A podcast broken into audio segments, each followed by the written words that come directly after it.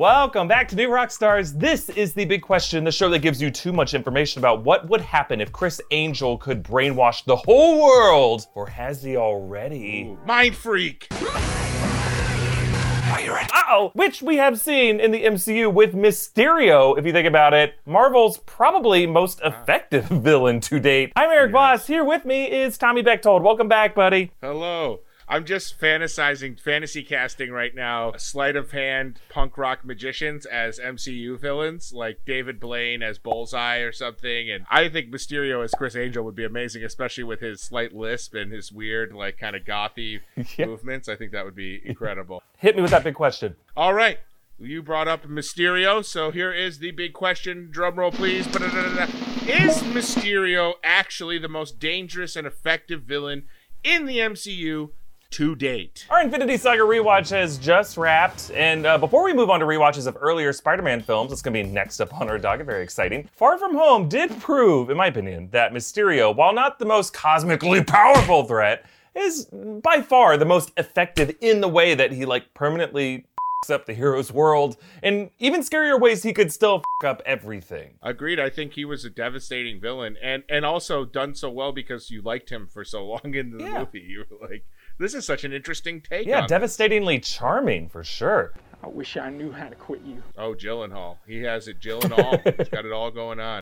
Well, part of the reason Mysterio is actually so effective is that it's really a team effort. It, Gyllenhaal is a big part of it, hmm. but Quentin Beck invented the holographic projection tech that Tony Stark introduced as BARF in Civil War. But Beck really combined that tech with weaponized drones that came from another ex Stark employee, William Ginter Riva, who's covered in Jeff Bridges' spit. With a box of scraps! They assembled a team of experts, including people who are great at screenwriting and wardrobe, sleight of hand, gossip. I think was was one person's skill. she just told them that Peter Parker was gonna get the glasses. I heard a rumor that Peter's on the rocks with his gal pal. She likes to go by MJ. Oh, gossip queen, what would we do without you? XOXO Gossip Queen. hey, uh, we know how it works in this industry, Tommy. Everything starts with a rumor. Hey, uh, Tommy, I got a gig opening up for you. My friend at WME said that they're gonna be casting a Goonies reboot, and you're gonna be great for Chuck. I think I'll go for Brand. Yeah. Do not give Brolin that role. That guy's too busy. He's got enough work. No, yeah, he's got he's got to come back as Thanos. I need him. I need more thick daddy Thanos. Just with Thanos and Goonies. Yeah, that works. That tracks. I am inevitable.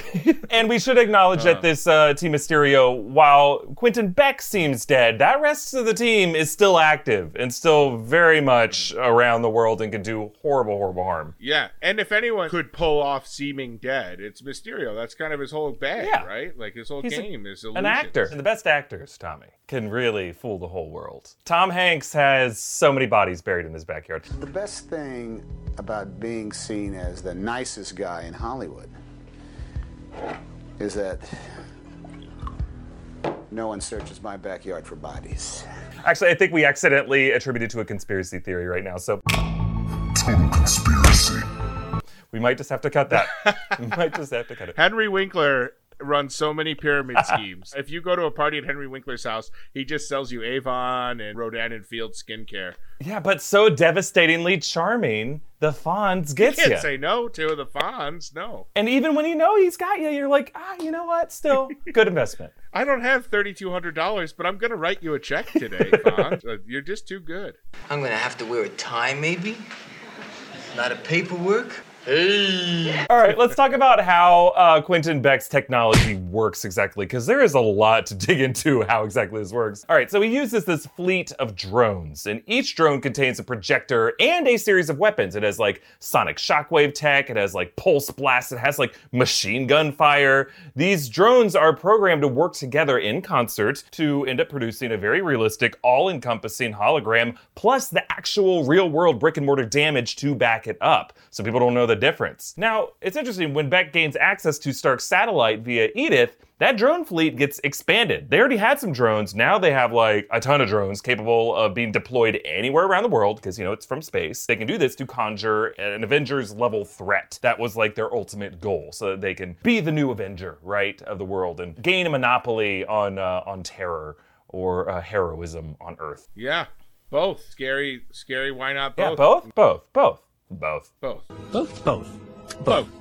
Both is good. Now, to me, one of the drone's most lethal attributes is that they can cloak themselves to be basically invisible and unhearable. They project an image, it seems like, of an empty background space where they're currently floating. It seems like the similar cloaking tech that we've seen on Tony's cargo plane in Spider Man Homecoming, but they're insanely quiet.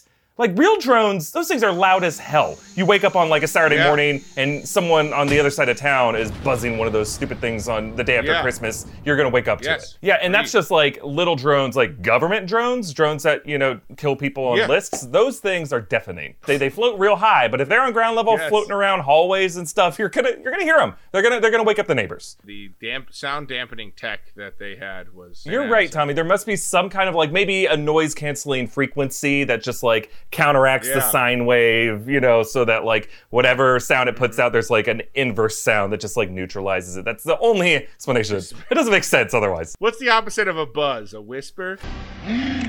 You are a sad, strange little man, and you have my pity. They're just white noise machines. They're floating white noise machines putting us all to sleep. Now, there was a crazy subtle line about Barf way back in Civil War that I think does justify a lot of this crazy logic. It's the way that Tony Stark described the Barf tech. Binarily augmented retroframing, or BARF. God, I gotta work on that acronym. An extremely costly method of hijacking the hippocampus to clear traumatic memories. So, Barf mm. literally reads our minds. The hippocampus stores memory, and that's how, you know, Tony was using Barf in that moment. But, like, also in your brain are your temporal and frontal lobes that deal with perception, how you view the outside world through the five senses, or six senses in your case, Tommy. Yes. That's a good thought, Eric, which I just knew. Well, I'm glad you read my mind that moment, because many other moments Yes. there's some. Oh, Eric, ugh, shame on me. I'm you. sorry. Oh God. You shouldn't. You shouldn't read my mind, Eric! That- it's going to some dark places. Oh, it's in the rabbit hole now. It can't. It can't grasp onto anything. Ah. I can't unsee Oh. it. I have to go to my happy But you know, we have landed in the happy place now. so basically, in addition to projection, Barf can trick your brain into thinking what you're seeing is real. So that kind of explains why they don't really see through the smoke screen. Is it's not just like what they're seeing; it's it's already in their mind. Also, it's it's a full package they're getting in this illusion. To augment all this, Team Mysterio includes a wardrobe expert. Don't discount great wardrobe; it makes all the difference and That's right. believability Clothes make the man. and there's no such thing as an empty suit. They're, they have a set decorator who actually, we did a breakdown of this before. They designed that Prague bar with subliminal messages all over the walls. So there's like military medals hanging in the background. There's a picture of sunglasses right over Quentin Beck's shoulder from Peter Parker's vantage point. So they're basically like tricking him into being like, oh, this trusted friend is a military hero in his like fake narrative from his past, and he should be trusted with these glasses. They're like brainwashing him in every possible way they can brainwash him. One of them we also found must be a sleight of hand expert because someone walks up, tells Peter that he dropped his glasses on the floor. He didn't drop those glasses, they pickpocketed him and made it seem like he's mm. careless and should not hold on to these glasses to, to guilt trip Wow. him into giving them to Quentin Yeah. Beck. And then there's our good man Goot, Scooterman. He's a screenwriter. He's the one who conceived the whole backstory that really a post-blip Peter Parker and Nick Fury would believe of like alternate mm-hmm. dimensions crashing into this one. They have an expert VFX team. These are like the ultimate filmmakers, and as we saw in Inception, that extended metaphor of a filmmaker team hacking our dreams. That's essentially what Team Mysterio is. And I, Yeah. they can hack my dreams any night of the week because I have some, as you've seen by reading my mind, I've had some really dark thoughts run through this noggin. Please, God, me, me too. I've been taking melatonin, and I've got to be honest, it's giving me nightmares. I think I got to stop. I don't know. what- they, they did warn me it might work too well, so no more melatonin for this sweet baby. Uh, now we gotta ask what was really going on in that moment in Berlin in Far From Home. So Peter gets in a car that's driven by Fury, but it's not Nick Fury. This is all part of an illusion. Nick Fury's in a completely different location, but he's sitting inches away from this projection. Doesn't sense the fakery. Who was really driving that car? Was was Quentin Beck driving the car? Oh, was a drone driving the car? Like, zzz, just believe me, I'm Nick Fury. Was it was Elon Musk Tesla technology, self-driving technology. Yeah, was it that? Elon Musk would totally be in bed with Quentin. Oh, Beck. absolutely. He would love Quentin. Beck. And uh, Elon Musk is in the MCU. He had that cameo in Iron Man 2, so he's around. That's true. Elon Musk. Good idea for an electric jet. You do. Yeah. Then we'll make it work. But just to project Nick Fury, just think of the angles they must have had to have. They must have had at least a drone in the back seat, a silent one, but like a drone hovering in front of the car as they're driving, a drone in the side window, a drone probably behind Peter. Like this must have been like I imagine other Berlin drivers just looking over on the autobahn being like, "The is going on? This is not safe driving." Lots of drones and driving next to the car. Another Hollywood studio movie just created traffic for us. I can't drive my Volkswagen so fast down the road with all this Hollywood tomfoolery everywhere. I will write to our parliamentary chancellor to change legislation. Tell the Angela Merkel there'll be no more photo cameras on the Autobahn anymore. Cut to a thousand angry YouTube comments. Oh, you are so on that things have now become very much like Donkey Kong. We could have go, got to so many more dark places with making fun of Germany. Shouldn't you be making weird art movies or well engineered cars? What I will concede is this construction site that he takes him to thinking it's like headquarters, that makes sense because that's just like an empty space they could use as like a theater performance space and they could rehearse and walk everything through. Like, you know, J-Lo um, moving the, the furniture around and enough to like plan it all out. Like kind of like a haunted maze, which is essentially what this is. It's a haunted maze that they set decorate with projection. By the way, I can't believe you just name checked enough. That's a very important movie. I think. I haven't seen it in 20 years. My favorite Juliette Lewis, Jennifer Lopez joint of all time, for sure. So what we should acknowledge that construction site fine, but this moving car makes no sense, and it just shows how effective and freaking crazy this tech is. This is this is like Infinity Stone level tech. Because really together collectively Team Mysterio I would say are god level illusionists. In fact, in our weapon power ranking episode that we did a couple months ago, I ranked Mysterio's tech higher than most of the weapons we've seen in the MCU, including Cap Shield, uh, Black Panther's vibranium technology, and and most of the Tony Stark Mark suits that we've seen over the years. Just because if you can pull the wool over people's eyes you can accomplish so many things i made it sound like i have some evil plot but I, I I'm should. scared my involvement in the show now. I'm like, what is the end game of this? stick around There's just a pound on my door. I've kept you sitting there for 40 minutes, and now my goons will have their way with you. editor um, fade me away into sam jackson or a drone or something Uh, do they do it thanks editor Let's actually compare Mysterio's tech to other similar Marvel illusion attacks that we've seen. Because there's actually been a bunch. The first instance of these illusion attacks was Scarlet Witch in Age of Ultron. So basically, she used her hands to just like spew nightmare imagery in the Avengers' minds, and it paralyzed them in the middle of those fights. Each triggered a traumatic fear or memory that was specific to them. Like Tony, he saw aliens attacking Earth, scaring him from his you know nightmare after the first Avengers. For Cap, he was brought back to that fear of missing out with Peggy Carter. For Thor, he was with us as Guardians and Heimdall, and like they all died, foreshadowing Ragnarok, his deeper fear. For Natasha, it was of course the Red Room, fears that we'll see re-explored in the new Black Widow movie. Hulk, whatever happened to Hulk happened off screen. We just saw him Yeah. going berserk in Johannesburg, all pissed off with red eyes, assuming Yeah. that she put something in his head to piss him off. We don't know exactly what Right. it was. We're not 100% sure on what happened. He might have just eaten some bad veal or something. Yeah, he, he stepped on a splinter or something like that. Hulk Splinter! Hulk need tweezers.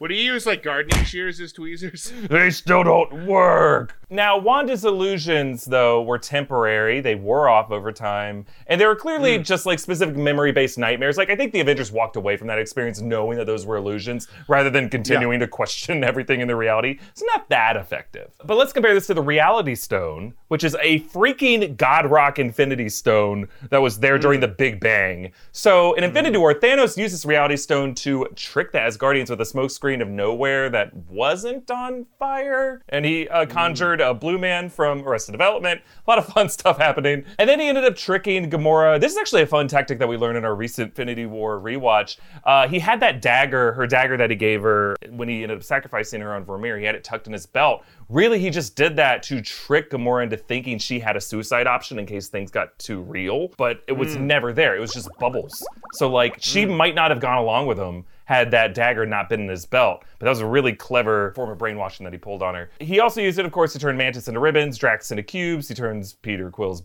Blasterfire also into bubbles. A lot of bubbles going on here. A lot of big bubble fetish guy Thanos. Yeah. Loves loves big bathtubs. I've, I've gone to his pay his OnlyFans. It's all him in a bathtub. Now on Titan, he used the Reality Stone as like a PowerPoint slideshow, like to show his planet's path, and then he uses it in the Wizard Duel against Doctor Strange. He manipulates the ground beneath Strange's feet to like drag him in. I thought that was kind of cool. Mm-hmm. But again, Yeah. the, the Reality Stone's kind of a wimpy stone. Its effects are temporary. When Thanos mm-hmm. leaves nowhere, Drax and Mantis just come back together. Nothing Right. happened. And then in terms of overall damage, I would rank the Reality Stone as the least destructive Infinity Stone. I mean, even the Soul Stone, which he we rarely see him actually use, that requires a blood sacrifice to attain it, at least. The Reality Stone was an angry sludge in the Dark World and then stopped being that effective at that point. right. Now we should talk about Loki, the god of mischief. He also has the power to conjure false projections, but really in the MCU it seems confined to his own form. Like he can make copies hmm. of himself, he can disguise hmm. himself as other people, he can put himself somewhere else. It's kind of like I'm over here, actually, like hmm. misdirection,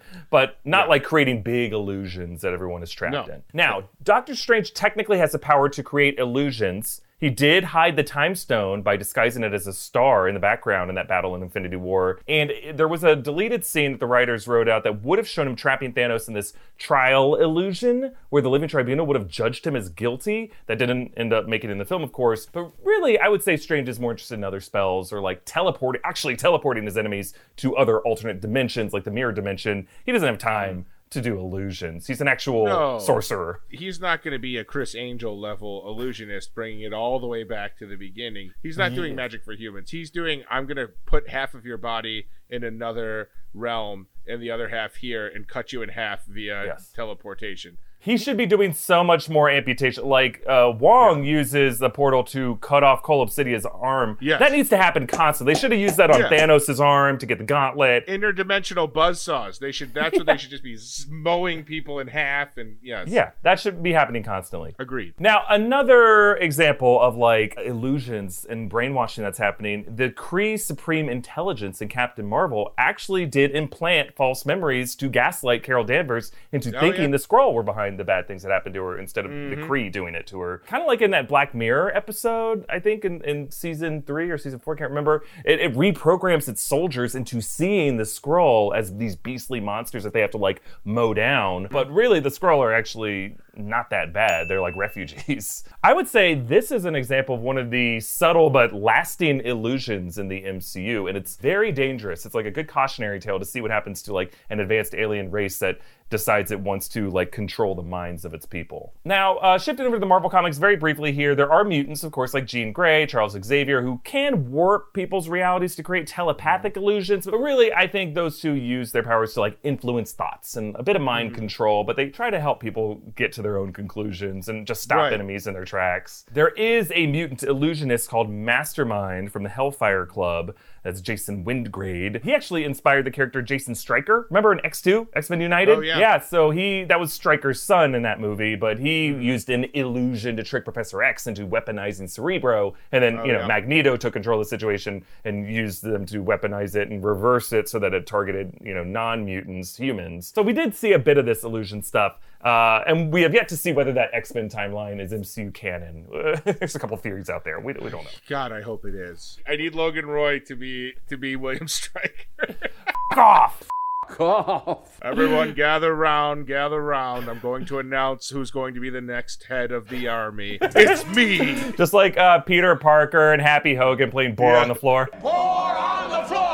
Cue that like amazing piano riff. Oh my God! Someone, internet, get on this. Make a supercut of the of a scene from X2 with Succession music. God, I beg of you. We, we don't need to go to the internet. We can make our editors do it. Editor, please now. Did they, did they do it? Thanks, editors. Thanks, editors. We don't realize, but in another timeline, five hours from now, John's shaking his head, cursing our Yeah, name. just pouring a heavy one, just like it's gonna be a long night. I am not fing drunk. Margarita Wednesdays. Never thought I'd say those words. I am not drunk. He's drinking margaritas to try, drown his sorrows. I love it. Now, this brings up the question of what worse things could Mysterio still do? Because as I said, Team Mysterio is still active. William Ginter Riva downloaded this file and he presented doctored footage to J. Jonah Jameson to discredit Peter Parker. And really, in doing so, he launched a very powerful fake news network in the MCU. I don't like them putting chemicals in the water that turn the friggin' frogs gay. And as I point out,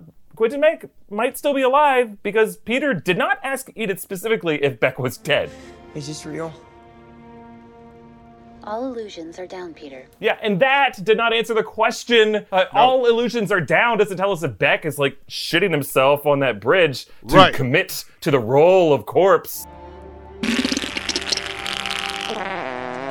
You know, you gotta check a pulse, you gotta give it a big sniff. That's right. Big sniff. well, uh, Mysterio, if you've read all- every Marvel comic, you know Mysterio's done all kinds of crazy stuff, all kinds of crazy illusions, like trapping people in toy boxes and, and all kinds of crazy special effects. But in the Old Man Logan comic, Mysterio reaches his darkest depths because that's set in an alternate reality. It's a post apocalyptic future in which Mysterio has, in the backstory of this storyline, has tricked Wolverine into killing the X Men by making the X Men look and sound and even smell like enemies to Old Man Logan, and he killed them all. And it's tragic. It, it makes Logan feel suicidal. He tries to lay on a train track, let a, a freight train hit him. It doesn't work. It's horrible. And then, it, you know, the Marvel villains take over the world. Now, the movie Logan actually hints at a similar Westchester incident, but hmm. we find out that was like Charles Xavier's own telepathic seizure that ended up killing all the mutants, and Logan was the only one who could survive it. So, using this, I think we can conclude that the worst thing that Team Mysterio could do in this MCU is turn the Avengers and the other MCU heroes against each other, kind of like Zemo did in Civil War, but even mm-hmm. more effectively. Like, imagine Scarlet Witch and Doctor Strange thinking they're enemies. Like, Scarlet mm-hmm. Witch thinks that Vision's death or Quicksilver's death might have been preventable if Doctor Strange did something about it. And those two crazy sorcerers, they, they could level a city. Imagine if he uh, tricks Hulk into thinking like there's a threat in Wakanda. If Hulk just goes around smashing Wakanda, now that he knows where it is, that's terrifying. Imagine if he brainwashes Thor into thinking a bunch of frost giants have taken over Midtown High School. What up, dorks? Peter Parker's high school in Queens, and Peter Parker's just trying to keep them from killing kids in, in the gymnasium because Thor thinks they're elves. That, that's, that's terrifying. So really, they could build an entire world based on lies and deception. They can brainwash all of Earth society the way the Kree are brainwashed, but Earth is filled with Avengers. I don't know though. Are people really going to believe that a malevolent man could really brainwash an entire society of people? I don't know. That seems a little too far fetched. I don't think I don't think Americans will go for that at all. Yeah. Luckily, we're taping this episode in uh, in the good timeline. Who knows what happens when that alternate Earth diverged around 2011 or whenever that happened. That's true. Cut that out, John. Too political. So, in conclusion, Tommy, I think we can conclude that Mysterio got in the heroes' heads more than any other MCU villain. He was able to fool Nick Fury. That's crazy. That to me is the, that's the checkmate move right there. And you could say, oh, it wasn't Nick Fury, it was a Skrull, but like Nick Fury signed off on Talos filling in for him in this assignment. He, I don't think he had no idea that Mysterio existed, It- and it was his operation still. Really, only Thanos has haunted an Avenger this much, but you can mm-hmm. think Thanos' damage is mostly undone. Like there are other, you know, effects of the blip, but mostly it's not that bad. Mysterio has like told everyone you can't trust anything. Hmm. And also anyone can pick up that torch. Like we have most of the members of Team Mysterio, but like anybody can fill that role if they just know how to use the tech. Any good actor can just mm-hmm. like pick up that weapon. Uh, Peter Parker's exposed that was like his most precious thing. He was really the only main MCU hero who had his secret identity. Now he doesn't have that anymore. No one trusts him. No one believes anything. And I think that leaves the MCU in its most dangerous state going forward that we've ever seen before. So Mysterio is a piece of shit. Yeah. Him. Before we move on to some uh, bite-sized questions that Tommy's actually going to answer for us, we want to give a quick thank you to our sponsor, ExpressVPN. Sometimes our online research into rock stars videos takes us into some really, really dark places. The rabbit holes go in many different directions. Made some videos questioning Hulk's sexual life, and um, I'm not happy with the recommendations I now get on YouTube as a result of the internet keeping track of my search history. Oh boy. It's times like these when it doesn't really matter what mode you use or how many times you clear your browsing history, your internet service provider can still see every site you visited, and that is why, whether at home or at work, we use ExpressVPN. ExpressVPN is an app that reroutes your internet connection through their secure servers so that your ISP can't see the sites you visit. ExpressVPN keeps all of your information secure by encrypting 100% of your data with the most powerful encryption available. It runs seamlessly in the background. Just tap one button and you are protected. ExpressVPN is available on all your devices, phones, computers, even your smart TV, so there's no excuse for you to not be using it. If you visit our special link right now at expressvpn.com slash bigq, you can get an extra three months of ExpressVPN for free. Support the show, watch what you want, and protect yourself with ExpressVPN at expressvpn.com slash bigq. God knows I do it, Eric. And when you're a man like me, you'd be a fool not to protect your searches. Good lord. All right, let's move on to a few bite-sized questions that Tommy is going to take over for us. Tommy, you ready? I'm ready. Hit me. Our friend Crack Jackal on Discord asked if Peter Parker had taken his Iron Spider suit on his trip in Far From Home, would that suit have detected the drones and illusions? It's a very good question. I did a little research here. Now we know that uh, Mysterio uses his own drone previous to acquiring the Edith technology, and Mhm. Peter is unable to to detect those. Once they do acquire the uh, the Edith technology and the Stark drones, it's on a new operating system, so we don't know that the Iron Sp- Spider suit has been updated uh, yet to to be able to have that type of detection. And and also one of the reasons that Peter has trouble detecting drones is because his if you remember his spider sense is still weakened from the blip or the snap. Oh, right, Like, yeah, yeah. He's still suffering from all of that PTSD. Aunt May is actually able to hit him with a banana Yeah, that that's she right. throws at him. Hungry? He's not firing on all cylinders, and so you really don't see him be get his full spider sense and, and powers back until the final battle with Mysterio. So I guess the answer I have for this question, which is a- really fun question, is a big fat maybe. well, that's that's a very good point because you got to think Team Mysterio probably planned out Peter's whole trip, and they would not have uh, done that assuming that he just would decide not to bring his Iron Spider suit. They must have like accounted right. for that. Their drones are on a separate operating system, and it wasn't until London where they had all of these Stark linked drones. You're right. And I think the X factor again is just the fact that he his spider sense wasn't he wasn't full strength Spider-Man. All right, next question. Not that Brandon Clark on Twitter actually asked me this recently, but I think we should dig more into it. Has a movie ever switched directors in the middle of production but still turned out good? I'm assuming he's talking about like the switch from uh, Zack Snyder to Joss Whedon in the Yes. Snyder uh, Justice League movie. Yes, great question. I know you answered some already, Eric. I did a little bit Yeah. of a deep dive, and there's actually a pretty big precedent for these things being successful. Actually, there are three different Pixar movies that all change directors within a year of their release. And as you know, Pixar Uh-huh. movies take you know three to four years, sometimes even more. Brave. Ratatouille and The Good Dinosaur, and while The Good Dinosaur is not considered a mega hit, it's still made over $300 million, all changed directors within the final year of production. Uh, Yeah. And that's just animation. Live action, we've got Spartacus replaced Anthony Mann with Stanley Kubrick. And although there's a lot of problems with Spartacus, watch any award show and they seem to show clips from Spartacus an awful lot. So Yeah. that's a Kubrick movie. Uh, the Outlaw Josie Wales, famously directed by Clint Eastwood, was in production for a couple weeks with another director named Philip Kaufman before Clint decided to take over and direct it. And a lot of people think that really Yeah. launched the Clint Eastwood actor slash director dynamic. Yeah. A side note Henry Winkler was replaced three weeks into shooting of Turner and Hooch, which is the reason why, ironically, there is a strange Tom Hanks Henry Winkler beef. What? No. The two most loved men in Hollywood allegedly Wow. don't really like each other. I didn't know Uh, that. Yeah, isn't that crazy? Like, I mean, though it kind of makes sense. Like, the two people that everyone likes, they gotta like they they gotta dislike Yeah. so- someone. No one searches my backyard for bodies. Finally, if you'll allow me to bend the rules, to me, the mother of all examples of this is uh, a man named Dick Richards was hired to produce a movie about a murderous shark terrorizing a, a small village off the coast of Long Island. And he kept trolling the producers by referring to the shark as a whale and pretending he was confused about the point of the movie. He did not want to direct it, so they replaced him with a man named Steven Spielberg, and we got the movie Jaws. See it before you go swimming. Now, cameras hadn't technically rolled yet, but the movie was well into pre-production before Steven Spielberg took over. Then they had another extended pre-production where they, you know, improved on things. And Steven, very famously, with his team, created Bruce the Mechanical Shark.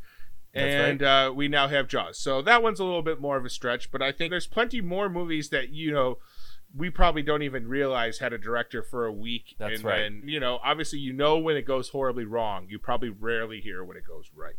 Yeah, exactly. And I think that's the point. The modern era has publicized all this stuff because, you know, social media, people have special access. You have things like Mm-hmm. Right. Deadline and TMZ that has Right. like special access to behind the scenes Right. that we didn't have in like the old era of cinema. No, your average person probably wouldn't care in 1975 as long as it's playing on Friday night. They're probably going to see. Yeah. They probably could care less. But now, where information is such a commodity, You're right. You're totally right. And that's like one thing we got we got to keep in mind. There's a lot more going on behind the scenes that, you know, we'll just never know. Like so you mentioned Spielberg with Jaws. There's a whole thing where Spielberg shot uh, E.T. and he really did direct Poltergeist at the same time, but because of DGA and studio rules, he like they had to accredit to that other director. But that director has said like eh, Spielberg shot most of this movie. Yeah. Uh, when Spielberg shot Schindler's List, he did some of the principal production, but like a second unit director shot most of Jurassic Park, two movies that were shot pretty much in the same year around the same Mhm. time Right. as uh, Schindler's List, Jurassic Park. So like, there's a lot going on behind the scenes. It doesn't matter. Like Right. the story behind these movies does not. It, it it affects our view of the creative result way too much, in my Right, opinion. right. And, and people go into movies already hating it because they hated the process that went on behind the scenes. All right, we have time for one more uh, question. We're going to pull this from the mail bag, the box of mail shame. And our question Yes. this week is our, on our golden ticket Have you ever been part of or felt you were part of a cult? All right. Yes. Well, Erik, you and I uh, both were at the uh, IO West in Hollywood for many years. That was very cult like. Very cult like. It ended at just the right time because now every existing improv theater is being torn down for all of their skeletons in their closet. My backyard for bodies. Exactly. We got out of the game two years early, and but don't we look like woke uh, pioneers? Now, anyway, I have uh, two different times in my life felt like I was part of a uh, cult organization. One, when I was in college, I joined a fraternity. Oh, mm, yeah. And this felt to me fine at the time, but looking back, there were certain things where it was like, oh, there was really a lot of like o- obligatory engagement on my end and like taking myself away from other social groups and friends and, and dedicating all of my time to this fraternity. Now, Yeah. like most cults, there were the seductive elements of frat parties and tons of drinking. And the reason I, I put this as my 1A is because ultimately, I would say 80% of my frat were in it to party as much as possible Right. and like kind of hang out and play video games. And there were 20% that were like, knew all of the founders, knew all of the mm-hmm. codes, knew like the, the songs and everything. And so that to me was more of a frat that I could get or cult that I could could get down with. However, the true cult experience in my life was playing for a fairly fairly successful football program in high school that we were really really good. We didn't lose a lot of games. The varsity teams ahead of me had won state championships at the AAA level which is the biggest schools playing against the Yeah, that's a big most deal. competitive schools. So that experience to me was more cult like because if you had anyone in your life suggest that the football team was not the most important thing in your life, the people on the team, including the coaches, would vilify that person for saying that to you. My team, my rules. You don't like it? Don't let the door be on the way out. there's always this thing where coaches will say there you know family comes first you know school comes second then football but in reality in, on that team football came first and if Yeah. you made any excuses you were ostracized now i was not super super good at football so i didn't get too too beat up when i eventually quit the team in my senior year of high school my brother was a star on the team Oh, and wow. when he quit he just hated football. Like he, like he loves, you know, he liked watching it. He didn't like playing it, and he didn't like the violent contact. When he quit, they were merciless to him. They like terrorized him through the halls. His friends were not allowed to be his friends anymore. I mean, it was truly crazy. And side note, many of you have noticed that I have this big bald patch in the center of my face, and you comment about it on the YouTube videos.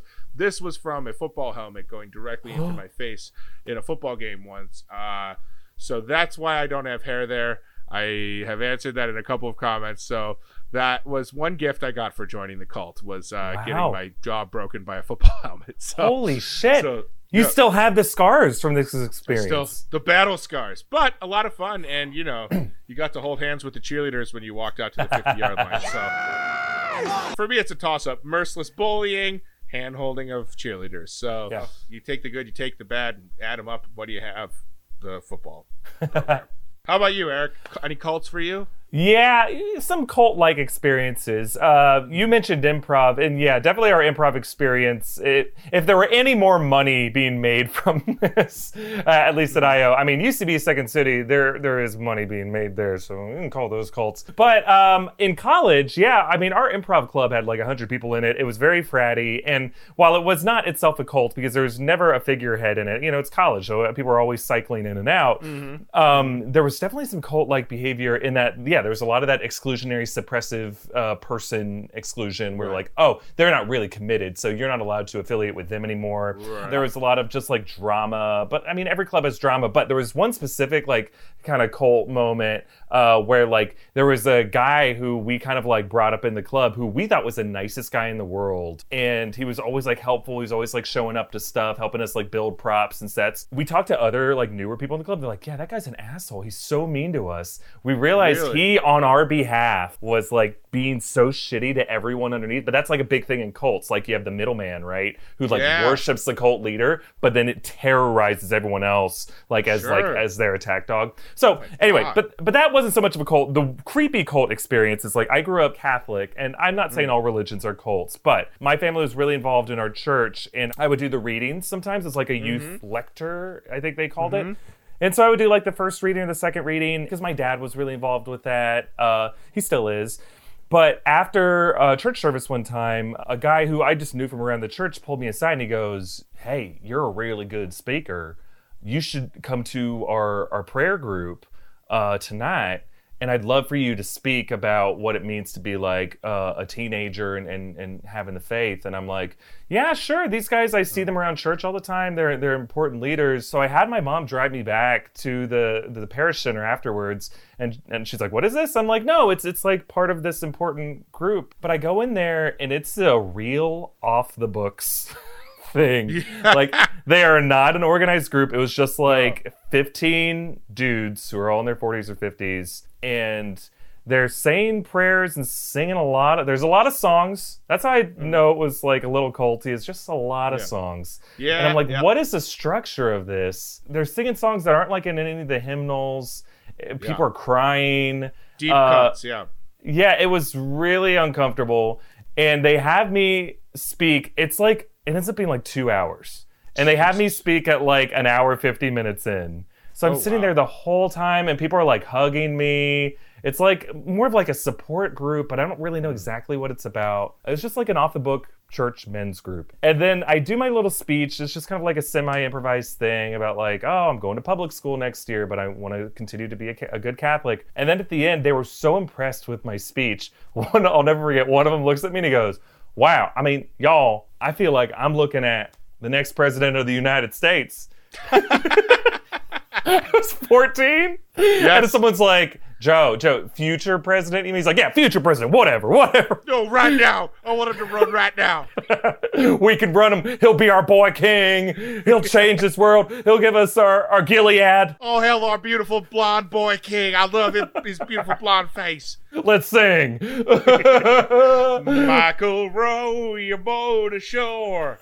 Oh, That would have been a familiar tune. Yeah, you're right. Nothing. I, I hadn't heard any of these songs before. Some of it was in different languages that were Sure. not languages I had heard. And afterwards, my mom was in the parking lot, was so pissed off. She had stayed the whole time. I thought this was gonna be like 15 minutes. Mm. She sat in the car the whole time and she goes, "What the hell was that?" And I'm like, "I don't know." And I'm like, "I was the, I forgot the name of the group," but she's like, "That's not a real group." That's Yeah. they aren't like an affiliated group with the church. It's just a bunch No. of dudes who found an empty room at the church every Sunday night, and you you got sucked in. Yikes. You're never going back there. No. So that was my cult experience. And I did go back the next Sunday and the room was empty, but uh, sometimes at church I would see some of them and they would give me a weird handshake and a weird nod and they had like Ah. bruises on their eyes. So uh, I'm still a member of it and uh, I'm, I'm going to go speak there tonight because I'm going to be the next president of the United States. All hail President Voss. I'll vote for you. yes, yes.